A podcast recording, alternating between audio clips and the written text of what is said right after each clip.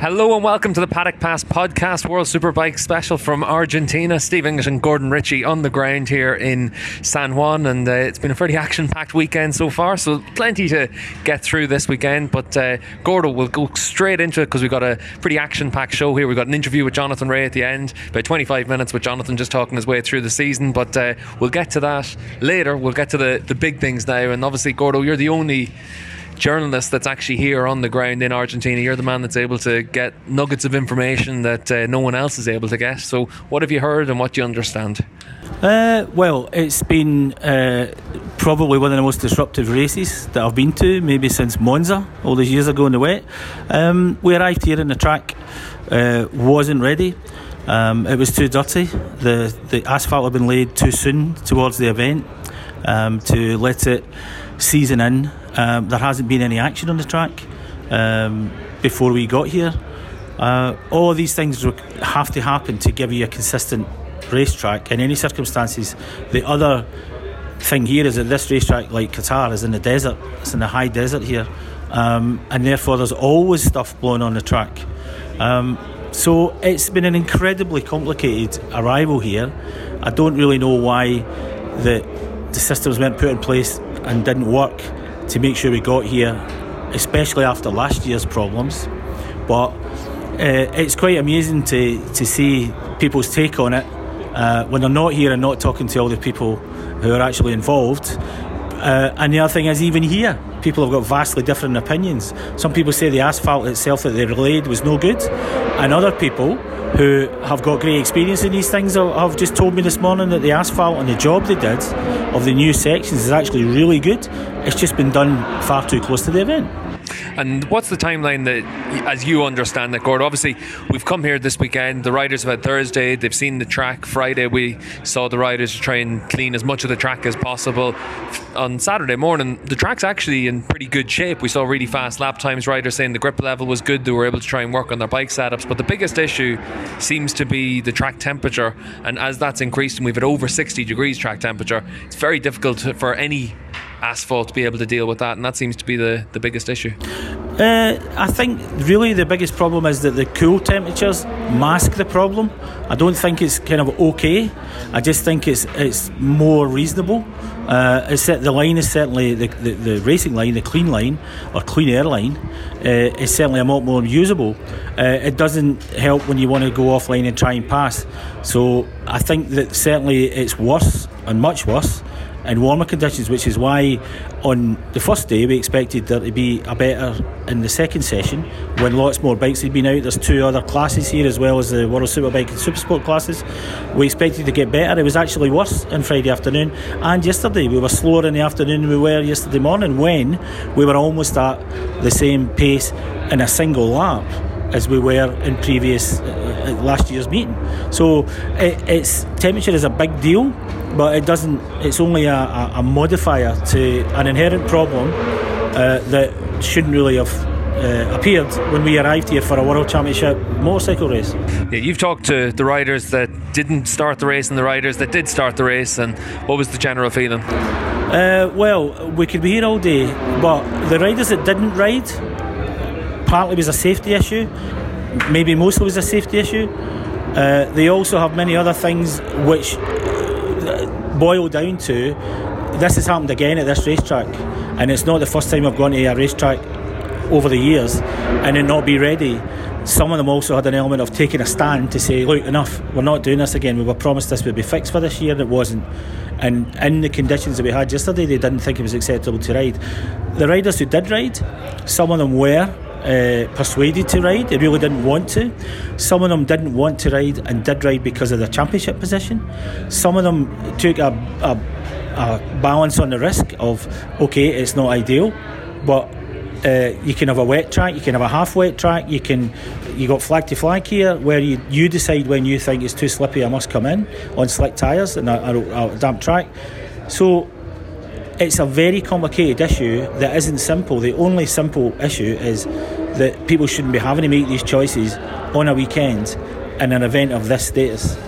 And uh, sorry, apologies about the noise in the background. We've got uh, one of the warm ups going on, and uh, this is one of the rare times during the course of the weekend where we're able to catch Gordo, and obviously flat out all the way through the weekend with everyone that are catching up with Gordo. But uh, for you, what do you think is the, the solution? It's a very complicated question, it's a very complicated answer that's going to be needed for it. But for you, you've been in this championship for pretty much the last 25, 30 years. You've seen pretty much anything there is to see. 500 Grand Prix was the same for you. So, what do you think is the solution for us?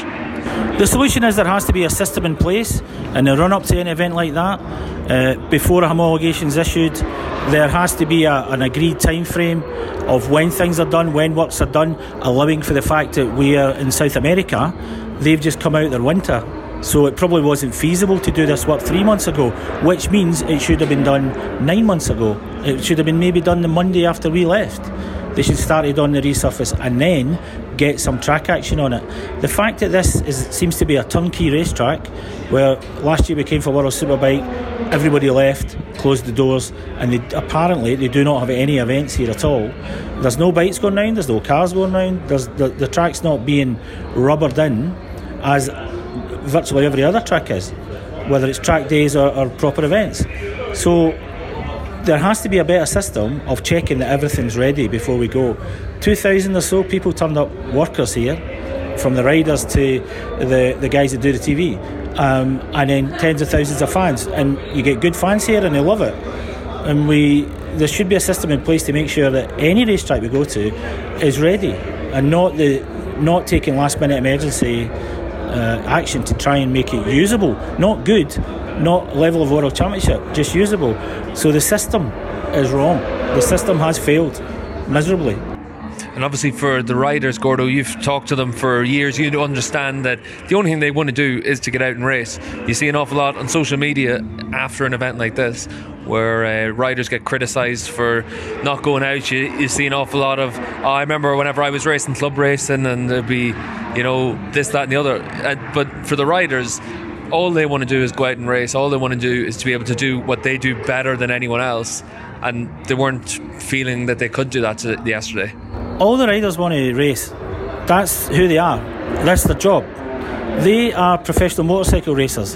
There isn't a single person who can do that that isn't braver than 99% of the population. So you hear some people saying, oh, they're spineless. Really? You know, I mean, they, they, they take risks that me and you just don't find acceptable in their day to day living in their job. Um, I can't understand that people would criticise people for uh, not wanting to ride for safety grounds especially at this level, that we've got so much work done over the past few decades in terms of safety in every regard, from barriers to track surfaces to the special types of paint you have to use, so that you've got basically the same grip as you do on the tarmac, as you do on the if you go six inches onto the paint. That all these things have been done. This work has been done over the years, and the riders just want to ride. All the riders here want to ride, and even the guys that didn't ride yesterday are going to ride today. They really wanted to ride yesterday, they just felt they couldn't some riders felt they could. That's what that's the real situation. Yeah, and there was a lot of discussion about options that were being tabled and being put across by the riders. The biggest one being that most of the riders did just want to push the races back onto the Sunday, just like what we had at Assen when we had the track conditions where we had the snowstorm on the Saturday just before race two, before race one. But unfortunately, for those riders that did sit out, they just uh, end up with one race where they don't get to get out there and go that to me could have been a solution, uh, especially given that the weather forecast is good enough now that you can tell you're going to have a cooler day today than you did yesterday, and that has transpired. Um, if that's the reality of the racetrack and it's, it is a temperature based thing that makes it better, and those riders that couldn't feel, feel they couldn't ride yesterday are happier to do it today, then okay. That why didn't we just have two races today? The precedent's been set, as you say. We've done it already this year. When, when you're trying to cram three races in, sometimes you have to lose one to make sure you get two good ones. Um, and yeah, to me that was an option. Maybe it was the best option.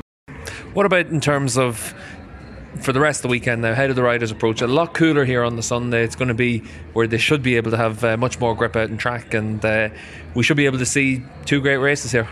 Hopefully, um, it would be better if the track was in, in perfect condition because then we would almost be guaranteed. Uh, the fact that we've lost a bit of uh, regular or, or, normal track time because we're on a one line track. If the track, if the line's a bit wider today, if there's more passing opportunities today, we're back in a situation that made race one good the last time, uh, and that very few people had a lot of practice. So we could actually see really good races because all the teams that have got the experts to make their bike better by race day maybe haven't quite now because they're still working on it and they're not quite sure the conditions are going to be and what tyre to use.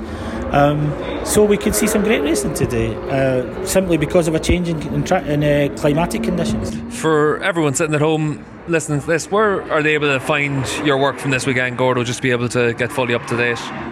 Where would, sorry, mate? Where are they able to find your work from this week just to be able to get fully up to date? Uh, I work for Bike Sport News. I do some stuff for Speed Week in Germany if we have any German friends or German speaking friends there. And I will be uh, sending my stuff out as usual to Cycle News and Australian Motorcycle News. Okay, well, when we look back at uh, what we saw in Magny-Cours, because we'll move on to talk about the race now for the rest of this weekend. What we saw in Magny-Cours was Toprak Razgatlioglu finally getting onto that uh, top step of the podium, and uh, he's obviously had big news over the course of the last couple of weeks, confirmed that he's going to go to Yamaha. That's obviously been one of the worst kept secrets in the paddock for a while, but we've seen Toprak confirmed to Yamaha, we've seen Lowes confirmed to Kawasaki, we've seen a couple of other riders that seem like it's a done deal. The likes of Caricasulo and Gerloff to GRT. It, we're really starting to see the rider market start to take some shape. Yes, finally. Um, and it's although we kind of knew what's going to happen. At the end of the day, it's our jobs to try and find out what happens before it's announced. That's part of our jobs. So thankfully, these uh, these are the worst kept secrets because somebody somewhere's uh, found them out before they should have. Um, but now that things have actually been signed and settled, even though some of the riders can't talk because they're still under contract to their current uh, team, uh, it's it's actually shaping up to be a really exciting season, and that's just in terms of rider movement. Never mind any new bikes that are coming in or anything else. Um, I think it's it, any change is good change in racing. Maybe not for the person involved, but for the people looking from outside, one, there's more to talk about. Two, you always end up with a surprise. Someone's more competitive or less competitive than you expect them to be. Change is good in racing. There's nothing worse than the same thing all the time. That's why people get a little bit jaded by it. When you get a change, when you make any change, whether it's technical, tyre, but especially riders, because the ultimate performance and the ultimate results are determined by the rider. Everything else is a preamble, it's a build up. Obviously, for Toprak, like I, I know that I first found out about Toprak to Yamaha over at the Suzuka 8 Hours. And as far as I was aware, that deal was pretty much signed in Japan. It's taken a long time for it to be announced. Like, what's the what's the reasoning behind that? Do you think? Um, I think uh, I don't actually know because I think it's an emotional decision, and therefore that's something that is very difficult to uh, to get people's real motivations for. But I think there was an element that he wasn't very happy they didn't actually get to ride in the hour. I think there was also the, the possibility of change. If he goes to Yamaha, he could be the number one Yamaha guy. If he, say, he did sign for KRT, he would be behind Jonathan. Maybe not in the, the races, but in terms of the, the build up. Even somebody like Jonathan had to kind of force his way through in the first year in KRT because they had their world champion and their number one rider. Uh, not saying Jonathan was thought of as a number two, but he had to kind of prove himself inside the team and inside the, the, the Kawasaki world in his first year. So maybe that would have been that was seen as too difficult for Toprak. Maybe somebody looked at a, there's maybe more future in Yamaha. But we touched on it before a couple of races ago, maybe who's the number one Yamaha rider? Well, next year it might be Top Toprak. If you look at his recent performances, he's got every chance of being the number one guy by season end. And uh, you're talking there about the emotion that comes into making decisions like that. I know from when you talk to people, not so much Toprak, but people around Toprak, that uh, one of the big things for him is that he needs the support of a team.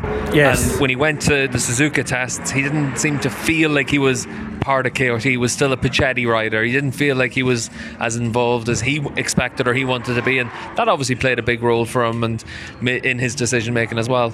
I guess so. I mean, I wasn't there. I didn't see that element. I'd hate to uh, say something that uh, because I wasn't there, I, I, would get wrong or misunderstand. Um, but yes, I do think in this case, we all thought for most of the year he was going to join the big team in Kawasaki, and then he didn't.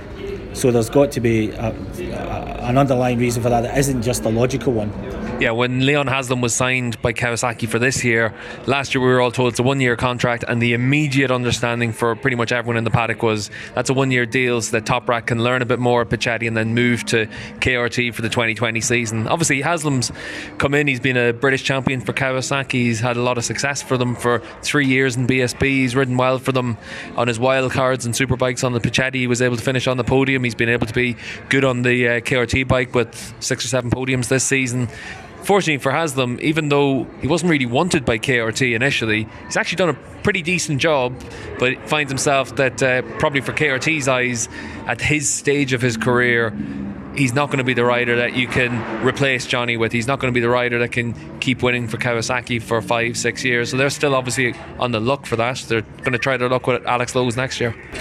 I think there's a, a lot of things at play with the, the, the, the season that Leon's had and I think that because it's always played down by the riders and the teams and so on, I think the fact that he's always been carrying some kind of injury or recovering from some kind of surgery, if you're not 100% fit, this makes this job a hundred times harder.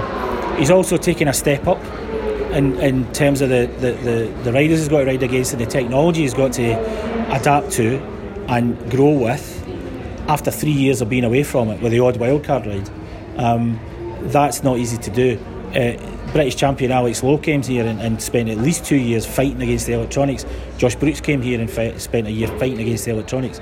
Um, you have to you have to make friends with the electronics and you have to start trusting it and you have to very importantly you have to start getting the, the, the background guys and the rider have to start thinking the same way about it and I'm not sure that happened there it seems to be he's constantly talked about the same problem of entering corners uh, and having trouble turning into corners and, and uh, getting the, the the bike to be stable enough going into corners to let him ride the way he wants to ride. That it just hasn't meshed together. Why? Only they know because they'll never tell anybody yeah. for real. And obviously within Kawasaki, we've seen in the past that both sides of that garage have struggled to work with each other, and that's can be an issue as well at times for a rider coming into a new situation. But uh, for Haslam, it'd be interesting to see where he ends up for next year. A lot of talk saying that he could be at Honda for next year, or he could be back in BSB for Paul Bird on a Ducati. So he is going to have good options available to him. It's just a case of whichever one he ends up getting. Yes, I think his his better options are going to be in uh, in BSB, but there's still quite a few good rides here that have been allocated. There's still people putting budgets together. Um, that when all those things work out, do we still know exactly what Honda are doing? No. And I don't know if some other people should know. Yeah, the one thing about Honda is that uh, everything's up in the air because the rumor here in Argentina is that the vast majority of the people inside the team this year have been told that they're not going to be with the team next year. That Alberto Puig is going to come in and bring in an awful lot of his Spanish Academy engineers that he's trained up through the CEV Championship or through Moto 3, Moto 2 Championships, and he's going to bring them across the Superbike Championship to run that team and to look after everything. So there is going to be a lot of change there.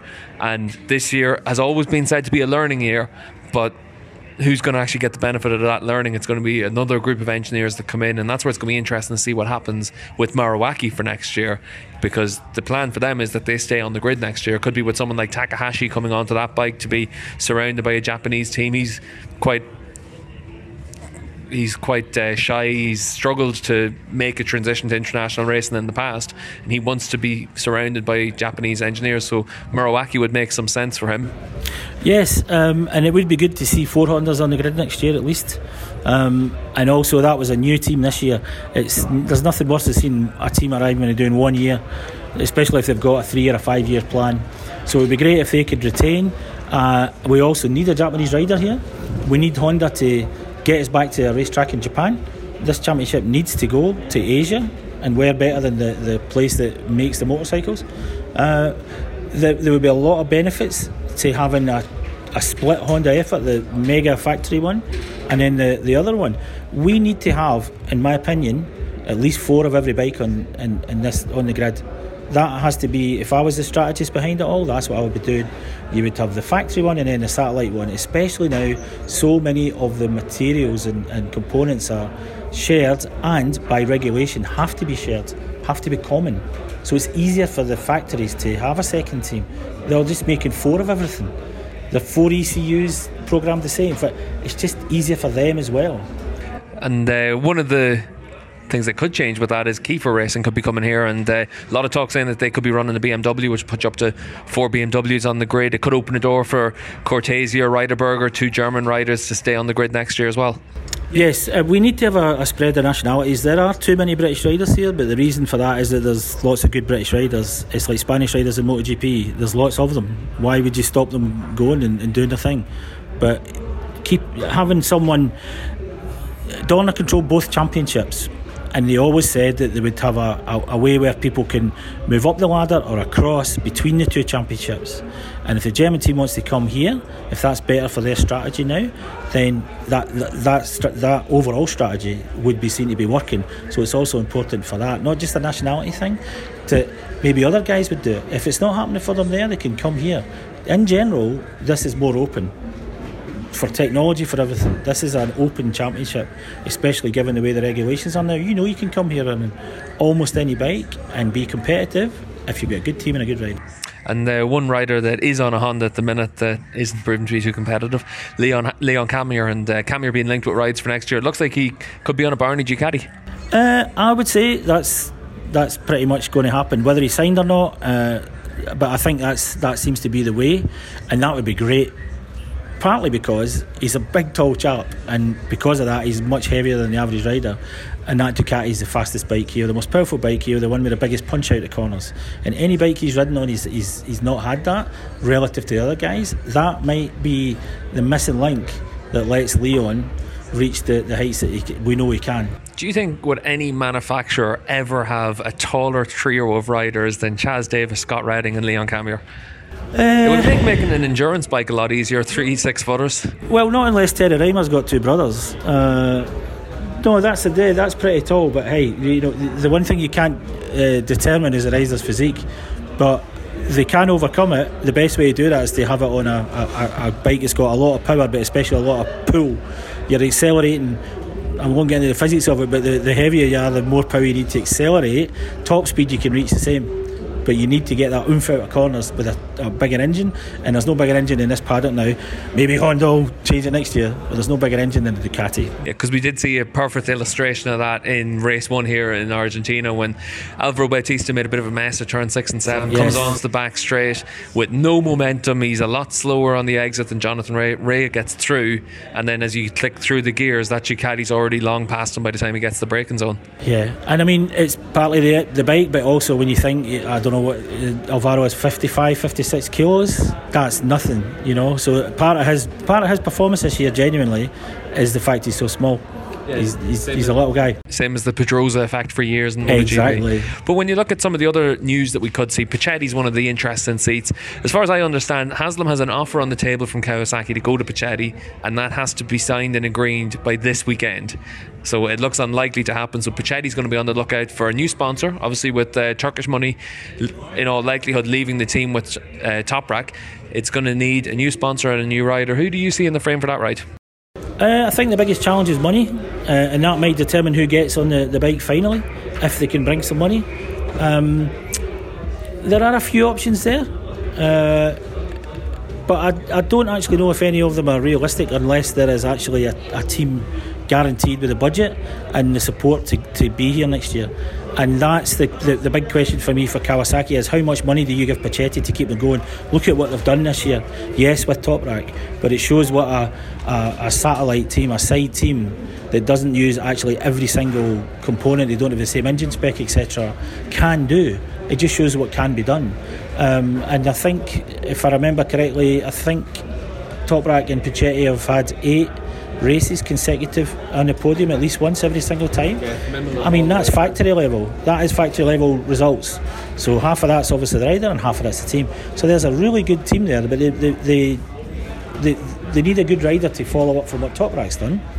But their biggest issue is finance, and I think that's going to determine who the riders are going to be. Yeah, I've had, heard a few rumours about who's going to be going in to join the team. Obviously, Phil Marron's going to move with Toprak to be a crew chief, yeah, and it looks like a, a fairly well regarded crew chief is going to come into Puccetti, from what I understand. So that's going to be interesting that they are willing to make that sort of investment. It shows that they've got a lot of confidence that things will be in stream for next year. But there's a few riders that can bring a budget if it comes to that. There's a few few riders being linked with super sport rides, taking a lot of money. The likes of Andrea Locatelli, that was uh, linked with with a, a ride in that championship, and uh, the money that he was apparently bringing to the table a lot higher than what you usually expect for a super sport rider.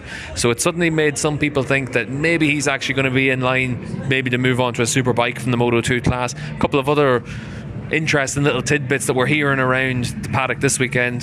That um, obviously had a big falling out with Kawasaki. They were blaming the equipment for bad results. Obviously, this being a really tough weekend for Tati Mercado. He's not going to stay with that team next year. It looks like he's going to the Italian Championship, probably with Barni. So it could free up Orelac to replace him with someone else, replace Kawasaki with another manufacturer. Rinaldi's going around saying that he's going to be on a Ducati next year, and uh, it could be that Orelac end up switching on to a Ducati to bring Rinaldi. That's very possible. Um, again, they've got to make the decision of what they really want to do because uh, it's pretty much run by, paid for by one company and one person. Uh, if he's happy to continue, then then that's what they'll, they'll, probably they will almost certainly change manufacturers. But at the moment, and I spoke to the team manager the other day, uh, they don't have anything guaranteed for next year at all.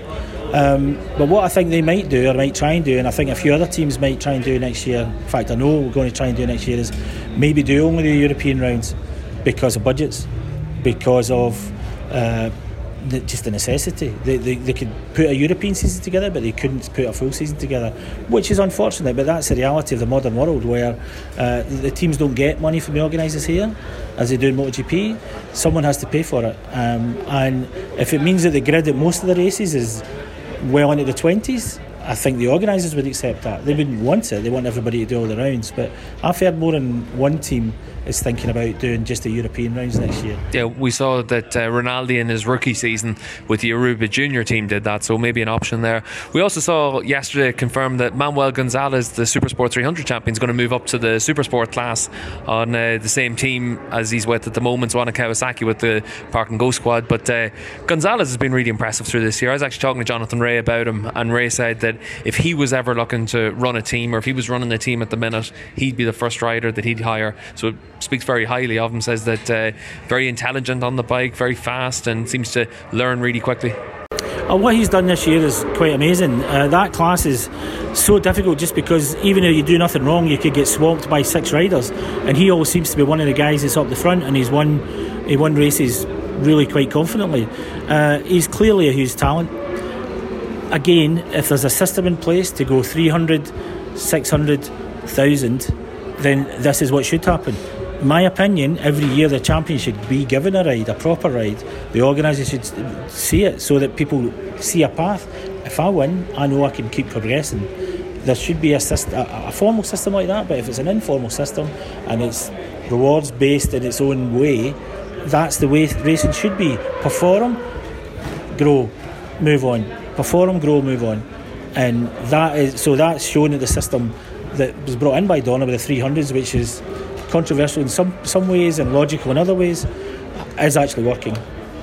And uh, obviously, as well, Gordo, there's some other rumours going around in the Super Sport paddock. It looks like quite a few riders changing teams. Krummenacher's talking to MV Agusta as an option for next year. He obviously wants to be paid for next year because for Krummenacher, he's always had to find a budget. He's always had to find a way to help fund his racing. Now he's in position to win a world championship, and he's finally said, you know, enough's enough. I want to be able to get paid. MV, one of the few teams in the Super Sport paddock that will pay a decent wage. Yes, and I can totally understand. How, how can a guy that's fighting for the championship this year not get paid? This is one of the great uh, things that maybe not a lot of people understand uh, if they're not in the paddock and inside and understanding the financial side of it. It's astonishing how many riders either aren't paid at all or have to bring money from a private sponsor to, to even get a, a shot on the grid. And it's not bad riders necessarily. Some really good riders have to bring money or else they don't get the, the A ride, never mind a better ride. So I've always been a big advocate that the riders should be paid a salary by Dorna or the organisers or the FIM that is found and given by the team or the sponsors, but it's given to the organisers and it goes direct to the riders. There should be a minimum wage in this paddock if you want to be regarded as a professional sport. I've always said it, and that gets away from riders buying rides. Uh, that to me, that's the way I would do it. Is that the rider's guaranteed to get a salary and his expenses paid, because that's what you would expect. It's a world championship level race. He obviously has been uh, fairly well discussed through the paddock over the course of this year, especially with Krummenacher and Caricasulo. We've seen two riders there that Krummenacher has to bring a lot of money. Caricasulo helps bring some sponsors, Pata and things like that, as an Italian rider. But you haven't really seen where he's had to bring in big personal sponsors to the table. Whereas Krummenacher, he brings his leather company, he brings a lot of money in from Switzerland, and it's rumoured that to replace Krummenacher and Caricasulo next year, if GRT do go elsewhere, that they're looking at the likes of riders that are going to bring in upwards of half a million to the team. So it shows just how much of a budget Krummenacher has had to find over the years, and that's as a world class rider. It's tough for riders whenever that happens, but hopefully for Krummenacher he gets an option for next year.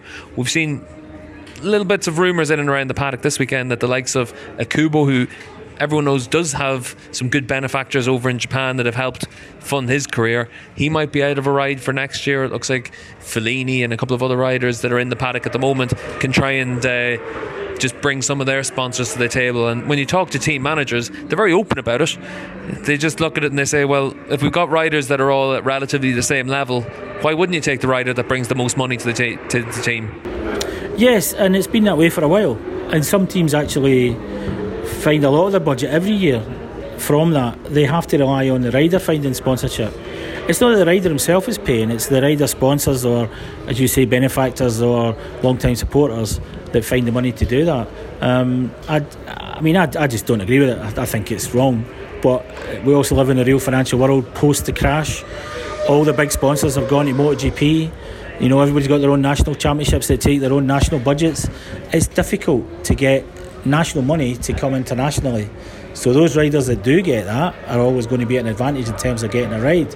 But I think the difference nowadays is that some of those riders are very, very good. It used to be it would be a rider who wasn't necessarily the best. So the team would pick a rider for go and a rider for do.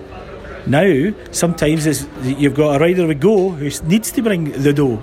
It's an interesting one because when you look at it over the years, I remember whenever I was a kid and I'd watch like Formula One or something like that, and Pedro Diniz was a Brazilian rider. He brought Parmalat to the table, and he was able to buy his way into Formula One, and then suddenly he developed into being quite a good driver and uh, had to get a bit of respect from everyone for being able to do a solid job. And then over the next 10 years, you looked at how that sort of changed. And Fernando Alonso was the best driver on the grid. He was incredible. He was a double world champion. Everyone said, like, he's the man to beat. He brought Santander and 100 million to teams, but he wasn't a pay driver because it wasn't viewed that uh, he was bringing all this money to the table. It's always like it's not a check that goes on the table from the driver or the rider. It's just as you said, Gordo, taking those those sponsors and uh, the support to them. But uh, as you said as well, Gordo, we do live in a different financial times now, different financial world. You even have to try and clean up your language to come onto a podcast via Turner Coins. Uh, I'm amazed I can. I'm amazed we haven't been pinged already. We've done all right, like to be quite honest. We've, we've managed to avoid being too Irish or too Scotch, but um, allegedly. Well, enough of the time anyway to make it half half all right. But uh, when you look at um, the challenges that teams face to raise that money, Gordo, it does get tougher and tougher for them and uh, that's where like for the likes of Kiefer saying that they're going to come to World Superbikes, they were asked like, what sort of budget do you need to raise? And they said the same budget as what we run in Moto 2. If we can do that, we can race in uh, World Superbikes. Kiefer not always uh, known for always just hiring a rider just that brings in a budget with them. They want to try and hire the best riders possible, and uh, that could, as I said earlier, offer some good opportunities to some of the riders that are without rides because there is plenty of them right now. The likes of Xavi Forés, he's been linked with the Ten Kate ride, but nothing. Nothing confirmed at this stage. Nothing's confirmed for uh, Ten Kate, I think, because of uh, sponsorship they're still either finalising the deal or they, they, keep saying they've got a nice new sponsor coming and let's hope they do um, but until they get the budget to run two riders, guaranteed, there's no point signing a second rider. And, and there's no point a rider signing if he's not 100%. But getting Javi back over here would be fantastic. And clearly that bike is good for anybody.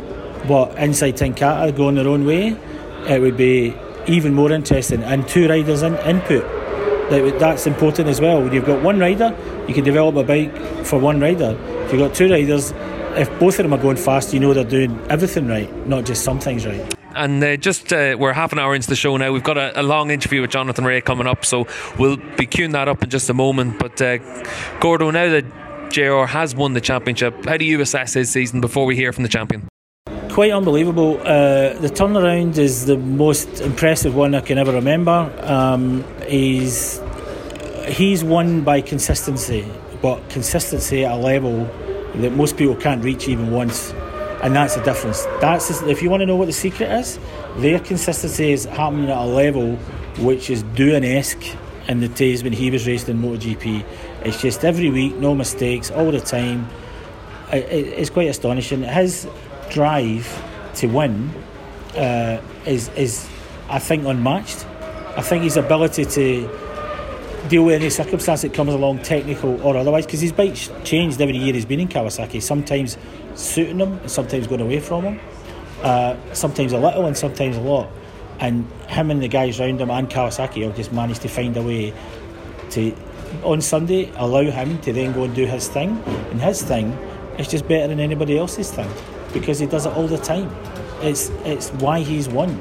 Um, and it's it's quite amazing. I also think, and this is just my own little personal opinion, I think all the years of not winning and being on bikes that weren't quite good enough and all the injuries he's had, he's some, some very significant injuries.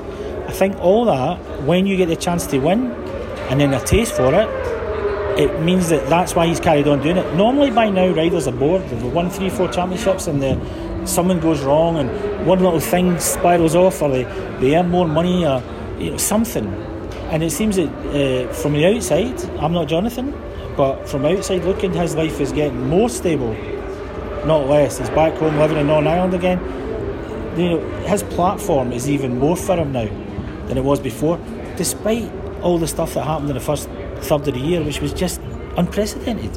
Another rider comes in, destroys it, and yet Jonathan and his guys just sit in the background doing the best they can. And as soon as it started going wrong for the other guy, they were able to pounce, not by doing anything different than you, but their level performance is so high, it took them above everybody else every track they were capable of, they won every race virtually. And we've seen it all the way through the season, Gordo, that the only real mistake we actually saw from Rea was that Superpole race in Imola where he crashed, somehow managed to roll out of it and then remount and finish, I think, in the top five that day. Other than that, we saw the clash with Alex Lowes at the last corner in Jerez, pushed to the back of the grid as a penalty for the next race, still finished fourth in it, and then. Uh, in uh, race two was was able to get back onto the podium all the way through the season. He's basically had a year where he's been on the podium. Those three races in Jerez had the chance of being on the podium. Obviously, the penalty meant for the Superpole race he didn't. But other than the mistake in Imola and that uh, moment, he really has been pretty much unstoppable, or at least he's uh, been able to get the most out of himself on every day. And I think the reason he can do that is that he's got a bike under him that gives him the, all of itself all the time. It's not the most radical bike. Uh, people keep talking about Kawasaki spending MotoGP money, which is news to them and news to everybody that, that has got any idea of the real situation. Uh, they might invest a lot of money. I think Ducati invest a lot of money. I think Yamaha invest a lot of money. But that bike is not the most radical bike here uh, as a base bike. You have to run the base of the bike. Um, but what they've done is refined it and given him a package you can use in every corner, every track. If you want to improve that Kawasaki, you'd give it the same horsepower as a Ducati. If you, but the the basic package, the main thing is to give the rider something that he's utterly confident on, that's fast enough, and that he knows is going to be set up well when it comes to racing. And there's no gaps. I've said that a million times. There's no gaps and no holes from top to bottom and side to side. And that team or that rider that you can key into. There's no, I don't see any obvious weaknesses. I think the biggest thing they might find in the near future is the fact that the bike is just an old architecture engine bike. And when the Honda comes along, if the Ducati's tamed a bit more next year, that, that, that it might just run out of puff, literally. Well, before we hear from Jonathan, I didn't really want to talk too much about Lowes when we were talking about the rider moves just to leave it for when we're talking about Rea because is being teammate Jonathan Rea the easiest job in the paddock or the most difficult job in the paddock? It's the most difficult because Johnny has shown consistency, five titles in a row. But is it easy as well? Because the expectation is that you can't beat this guy. Um, the I think it's both those things. I think for, for different reasons. I think it's the easiest job in the world because you've obviously got a bike which can do what it do can win the world championship year after year. You've also got on the other side of the garage from Jonathan a crew chief and a crew that have been used to winning the world championship and competing for it.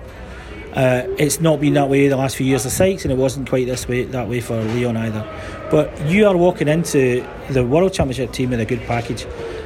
I can't imagine that they won't give him every opportunity to try and beat Jonathan. I can't see to I can't see there being a a, a technical favourites thing. I, I, just don't see that, and it's also more difficult now. I think it's the, the best place to be because you can then measure yourself as a rider, as you can then measure yourself against the best rider, and you know if you're fifth and he's winning, it's you, or your setup, or your something you can affect, can then take you to, to where you are. Uh, Jonathan is obviously a very um, he, he's a very quiet spoken guy, etc. But he understands the game very well.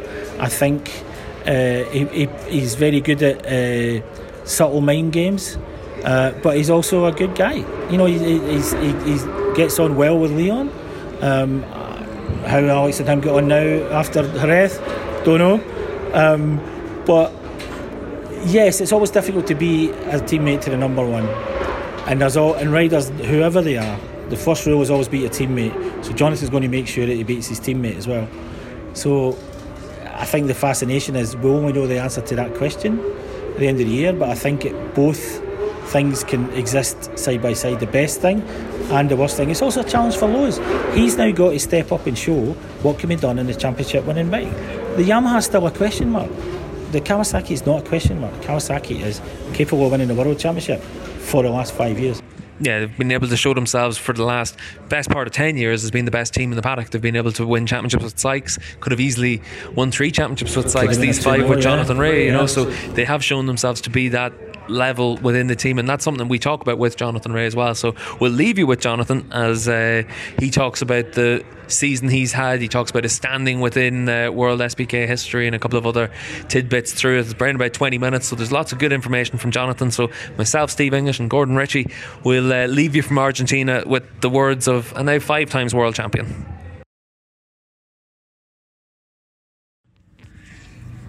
Jonathan Rea joining us on the podcast, and uh, Johnny, myself, and Gordo have just been talking about you winning the championship, but uh, this has been a crazy year, really. Yeah, you know, I never really seen a turnaround like it because, um, of course, every season I've been going to in the last few years, you you target to win the championship, but honestly, after four rounds, it was certainly that was a big uh, dream. Um, there was sort of no, we couldn't see any weakness in the Alvaro Ducati package really.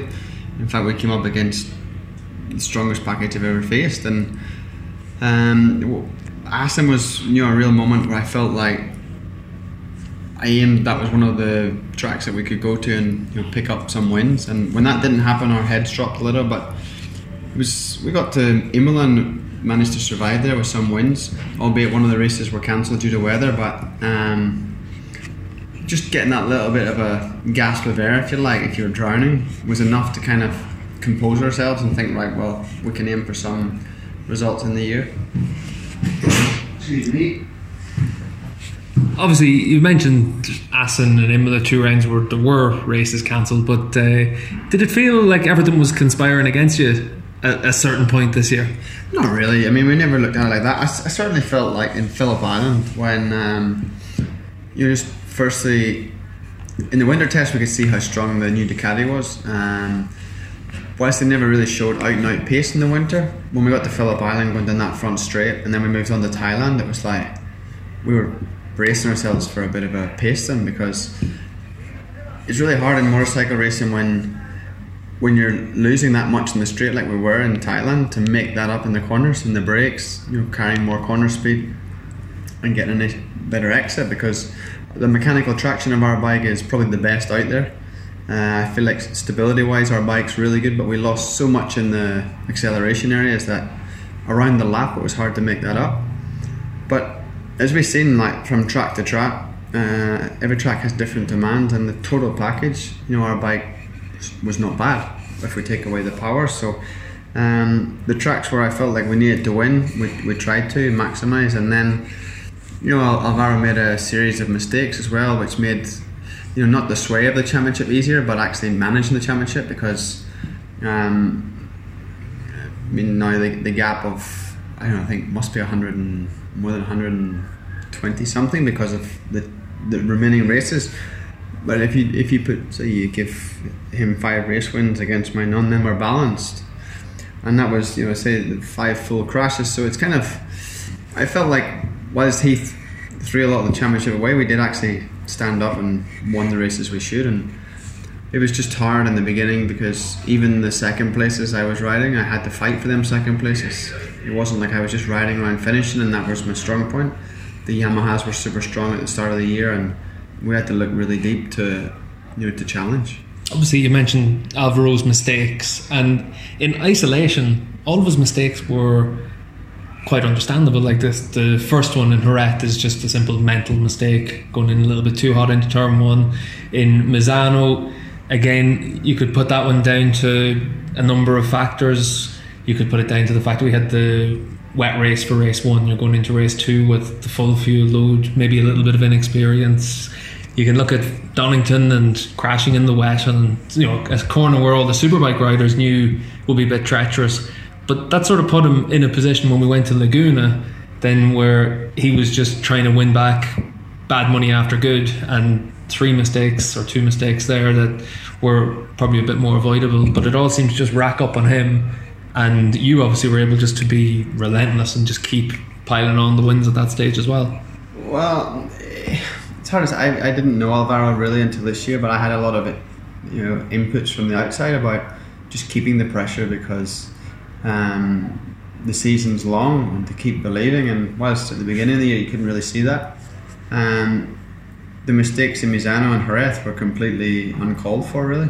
Um, Donington, I could see, you know, it's a very, very treacherous part of the track in the wet. It's easy to be caught out there, even you know, series pros get caught out there but I, yeah, just keep doing my thing really, and um, it's really hard to sometimes manage from the front because I've been in that position, and when you're when you're chasing, you sometimes you have nothing to lose. But I've seen a whole different side to Alvaro from the beginning of the year, from the the really smiley guy on TV. Every time the TV went in the garage, he was full of smiles and double hand waves and like like an angelic kid. And then even after the first crash, it was still the same, maintaining that happy-go-lucky self. But you know, as soon as he started making a few more, he was like a shadow of his you know the beginning of the season, and um, you know just you could you could see the the stress you know on his shoulders, and that was that's when we just had to keep relentlessly delivering results every weekend and you know, it didn't ha- didn't need him to look at me on the top step of the podium, but just to look at me like I'm right there. So um, you can't have a bad weekend, and I think overall these overall since pretty much uh, I think Jerez we've we've outscored him. So um, yeah, really really happy to turn the season around like that, but. Uh, it was definitely a little bit of help from his side.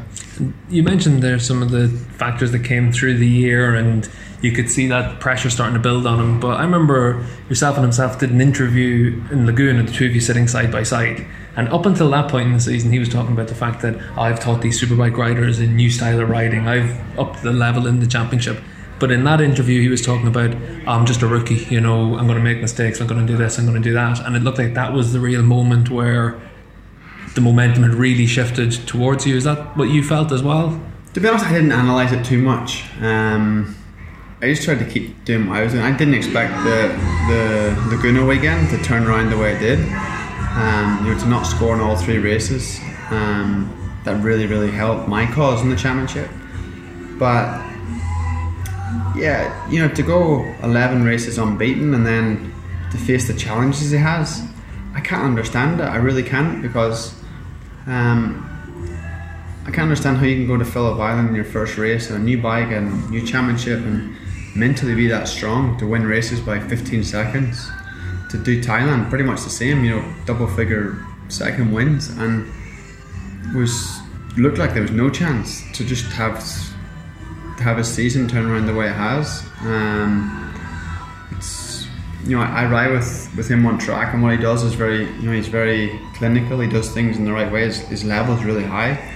The machine he's on is looks like it's really hard to dial in. You know the the window of setup is quite small, but looked like he had it in the window you know, in the beginning, and he had such an engine that he didn't need to be last of the late breakers or he didn't need to put the bike under too much stress because he had already gained them tenths of a second on the acceleration areas.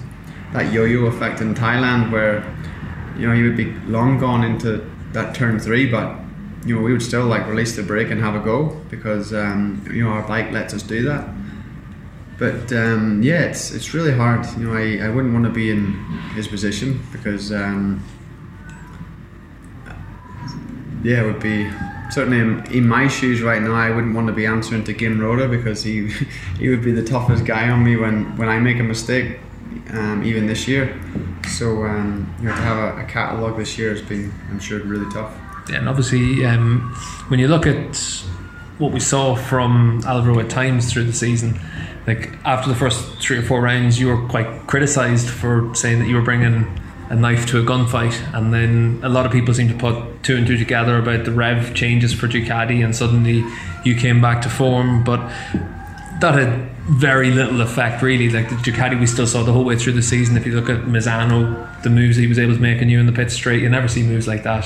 Portimao, then the start finish straight. Some of that comes from yeah. his his riding style, but like the inherent advantage of that bike seemed to still stay pretty constant all the way through the year. Yeah, it's it's mad. I mean, I stand by what I said at the start of the year. It's um, you know, frustration made me voice my opinion really early when I should have maybe stayed calm. But it's it's mad, you know, the the difference in speed, and um, I I don't know. I need to really look hard to see how many times he passed me or someone right in the braking area.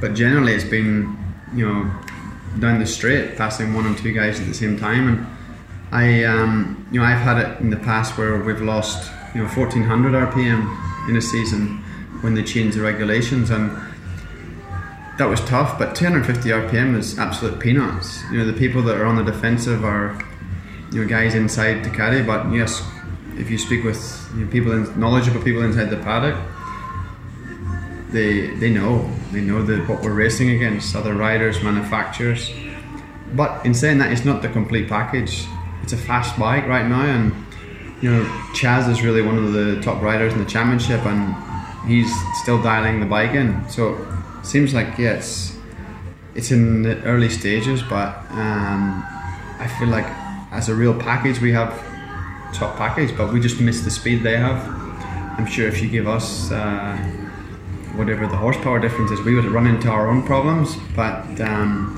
you know, I was just calling it as I see it, and you know, it's um, depends what way, what what your point of view is, how you how you want to view it. But um, from my seat, you know, it's just very demoralising.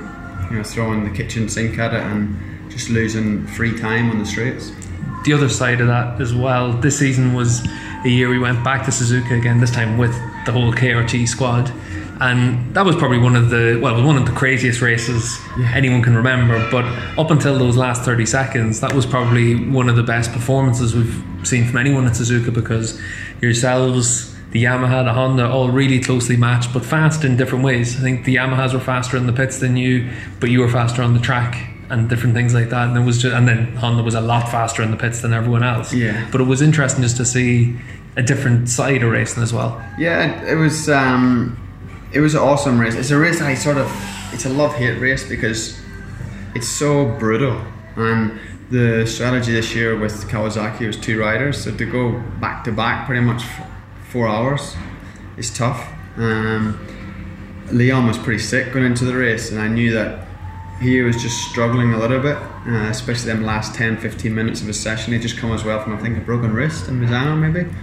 Um, so he had um, he was not firing in all cylinders, um, and um, just seemed like the last ten minutes of his stint when he was right there, he just lost that you know second and a half or second, and you know, every time I got on the bike, it was first catching that gap to Yamaha. He had a pretty well balanced team, um, and then the Honda as well, which um, you know they were very strong, but they had the two rider strategy, and you know it didn't pay off for them in the end because they double stinted Takahashi, and um, but yeah, you know to give Kawasaki their first win in 26 years was incredible, albeit under the controversy we had, you know, crashing on the oil. Um, never in endurance racing seen such confusion from the organisers because uh, they made the wrong call. Um, according to the regulation, and you know the wrong guy stood on the podium. I wish I'd stood on the podium, but um, it was confusion. You know, straight away they should have threw a, a pace car out there. I think they assumed that you know a few guys had got through there unscathed and just let the race run that extra lap that it would take to, to call it a race. Um, a, pace car or a red flag should have been came so early because there was no racing left. I think I had about 15 or 18 seconds at that stage, and um, yeah, it was it was a tough one emotionally because we completely accepted the the ruling pretty much, and I left the paddock in a way that one of the one of the Japanese technicians says we're gonna we're gonna win and we're gonna fight to win this race. I thought, well, it's not the way you kind of want to win, but we did it. You know, everyone seen that we deserved to win. That was watching, and then uh, we were back at the hotel, just you know, accepting the no trophy, and I got the phone call. So it was sort of more euphoric getting that phone call because you'd kind of accept it not winning, and then getting it was mad. It was super cool.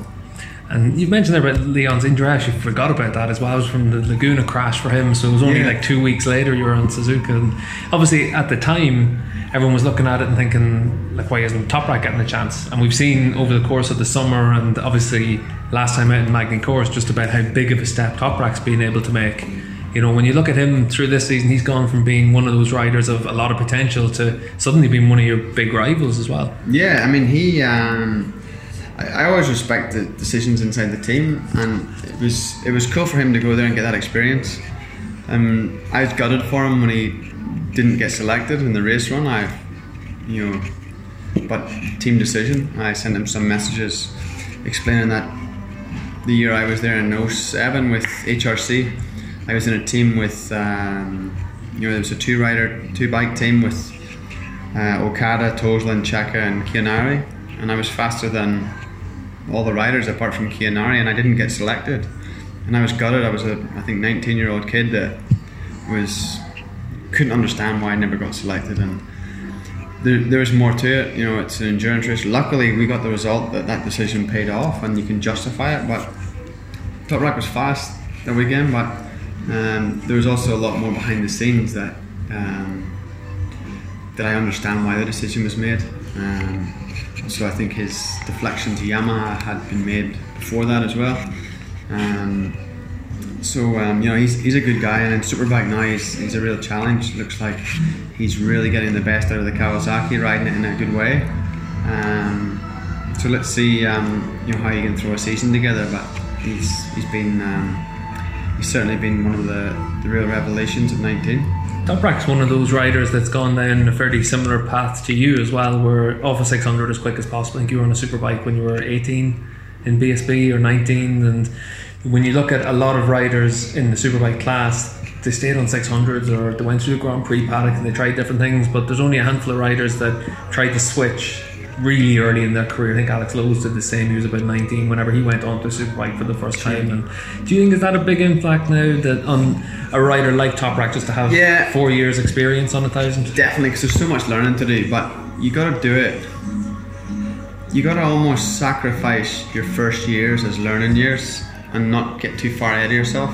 Remain, try and remain uninjured. You know, if I could talk to my 19 year old self, I would have just said be calm. You know, and you got to be very fortunate to keep getting opportunities like I did because you do a lot of crashing, learning, and racking up damage bills as well as tough. You know, it's something that Toprak hasn't. He's managed to curve. You know, he's managed to stay pretty healthy through his rookie years. And um, you know, I expected. I actually expected him to win earlier than he did because watching his level in Superstock, you know, being a Kawasaki guy, he's, he rode that bike so so well. and um, I was a big fan. And when he moved to Superbike, I was always a helping hand. And um, yes, he just didn't gel that quickly with things, and um, it seems like the partnership between him and Phil Marron's working really good, and um, that little family atmosphere he had inside Puccetti was working. The bikes clearly, you know, they have pretty much the same bike as us, except someone puts their engines together. It's not us, and um, yeah, I think uh, yeah, it's, it's nice to see him do well. Of course, now you know, he's beat us straight up in Magny-Cours, and that was tough. But uh, you know, I can be happy for him as well because you know, he's going to be the guy that's world champion in the next years. So I can hopefully I can delay that as long as possible. You were mentioning the, the relationship he has with his crew chief. That is one of the key things for any rider. Like we've seen yourself, you've worked with Chris Pike when you were with Ten Kate and now with Pere Riba, Kawasaki, and different riders need different things. Some riders need to be brought in a singular alley and told this is how you're going to set the bike up, this is how it's going to work, and other riders need hug around the shoulders and be told you know they can do X, Y, and Z. Yeah. But how important is it to develop that relationship over time? Um, very important. I knew because my relationship with Chris from the outside, he was one of the only, let's say, outsiders that I had inside Ten Kate. You know, um, they were a team that just had their own engineers, and once I had him there as a real trust figure, that I was able to make good steps. I had my best season there, probably in 14. I finished third in the championship. But when I came to Kawasaki, it was like I felt like I was coming to the team, to Tom's team. I'd heard so much from Tom about his crew chief and uh, about his electronic guy, and I felt if I'm going to go here, I need to, I need to work hard and make my crew amazing. You know, there was no chance I could bring Chris with me, so I was starting from zero. And what I found is, you know, from the outside, looked like I was joining the B team, but without doubt, it was the A team. You know, really, motorsport it's a mechanical game, but humans still make the difference, and uh, you can see it no more so than in MotoGP right now with Marc and what he has with his guys. The trust you have, the ambience inside the team on good and bad days is unreal.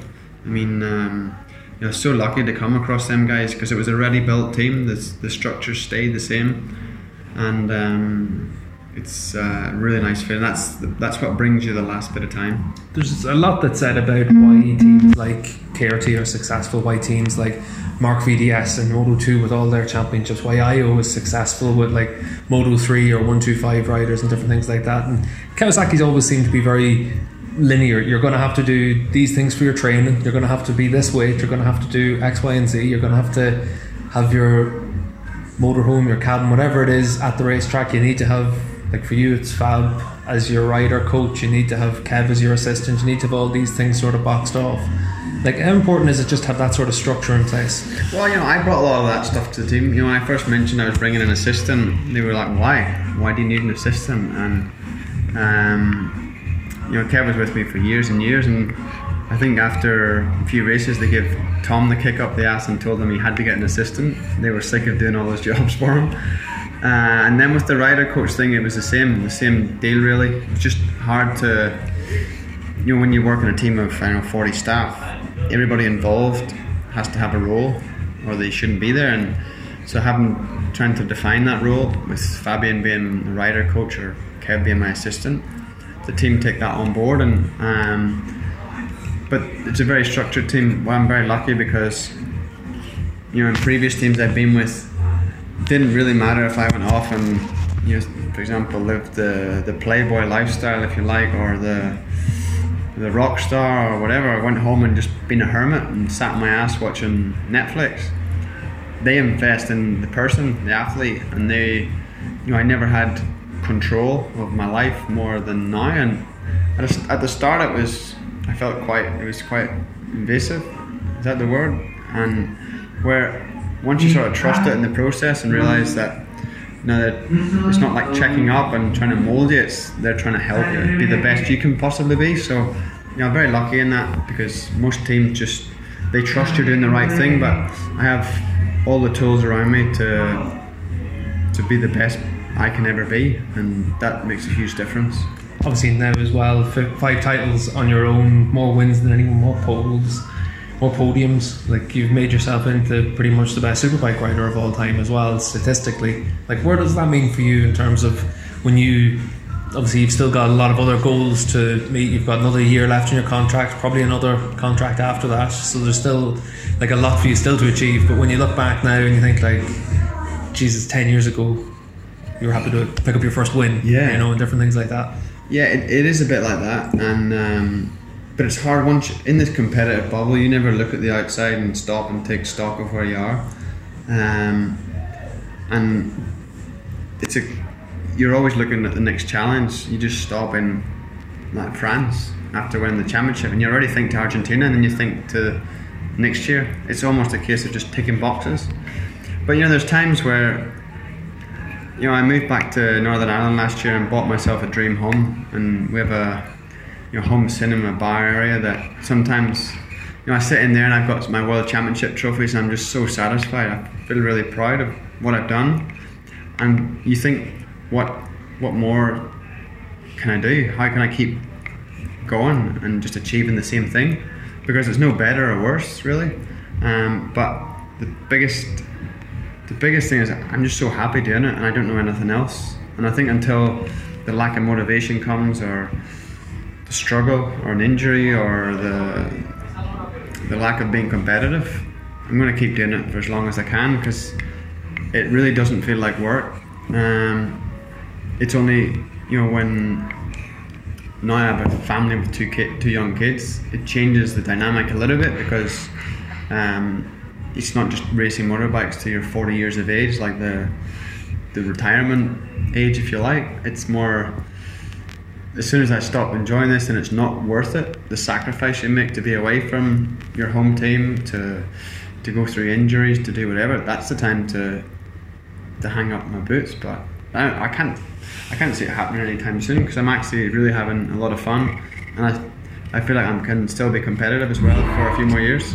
I was actually I was writing something for David Emmett just about the comparison between yourself and Marquez, and like we saw Marc able to win his world championship last week, and it was more important for him to beat Quartararo than to win the world championship. And we saw the same from you and Magny on the Friday, where in tricky conditions we saw a lot of riders just roll a few laps and different things like that, but. Looked like you really wanted to assert yourself and led to a crash, obviously, in the free practice session but you came back out in the races then that weekend and really focused on making sure you could get the championship won. Yeah, it's. Um, I mean, it's hard to compare what I'm with Marc because I look at him as um, you know, the most skilled rider there's ever been and ever really will be because I can't see too many kids coming now that can step up and beat him. Um, but I don't know. I, I feel like just I just want to be fast all the time, and um, I know how to be fast. I know what feels good to be fast, but the we're very lucky in motorbikes because you always you've been unless you're going to a new track, you kind of know the reference and you try and get there as fast as possible. And in the wet, you know, my wet record's been pretty good. I understand how the bike should be now with this, this Kawasaki, and yeah, I was just pushing the boundaries, but now I can laugh at that. Before I used to crash, and it would dim my confidence a bit, or I would start thinking about the money involved in the crash and how much damage I caused. But now I kind of laugh and think, well, that was the limit there. So I was doing nothing stupid. I was just pushing hard, and that's not a crime.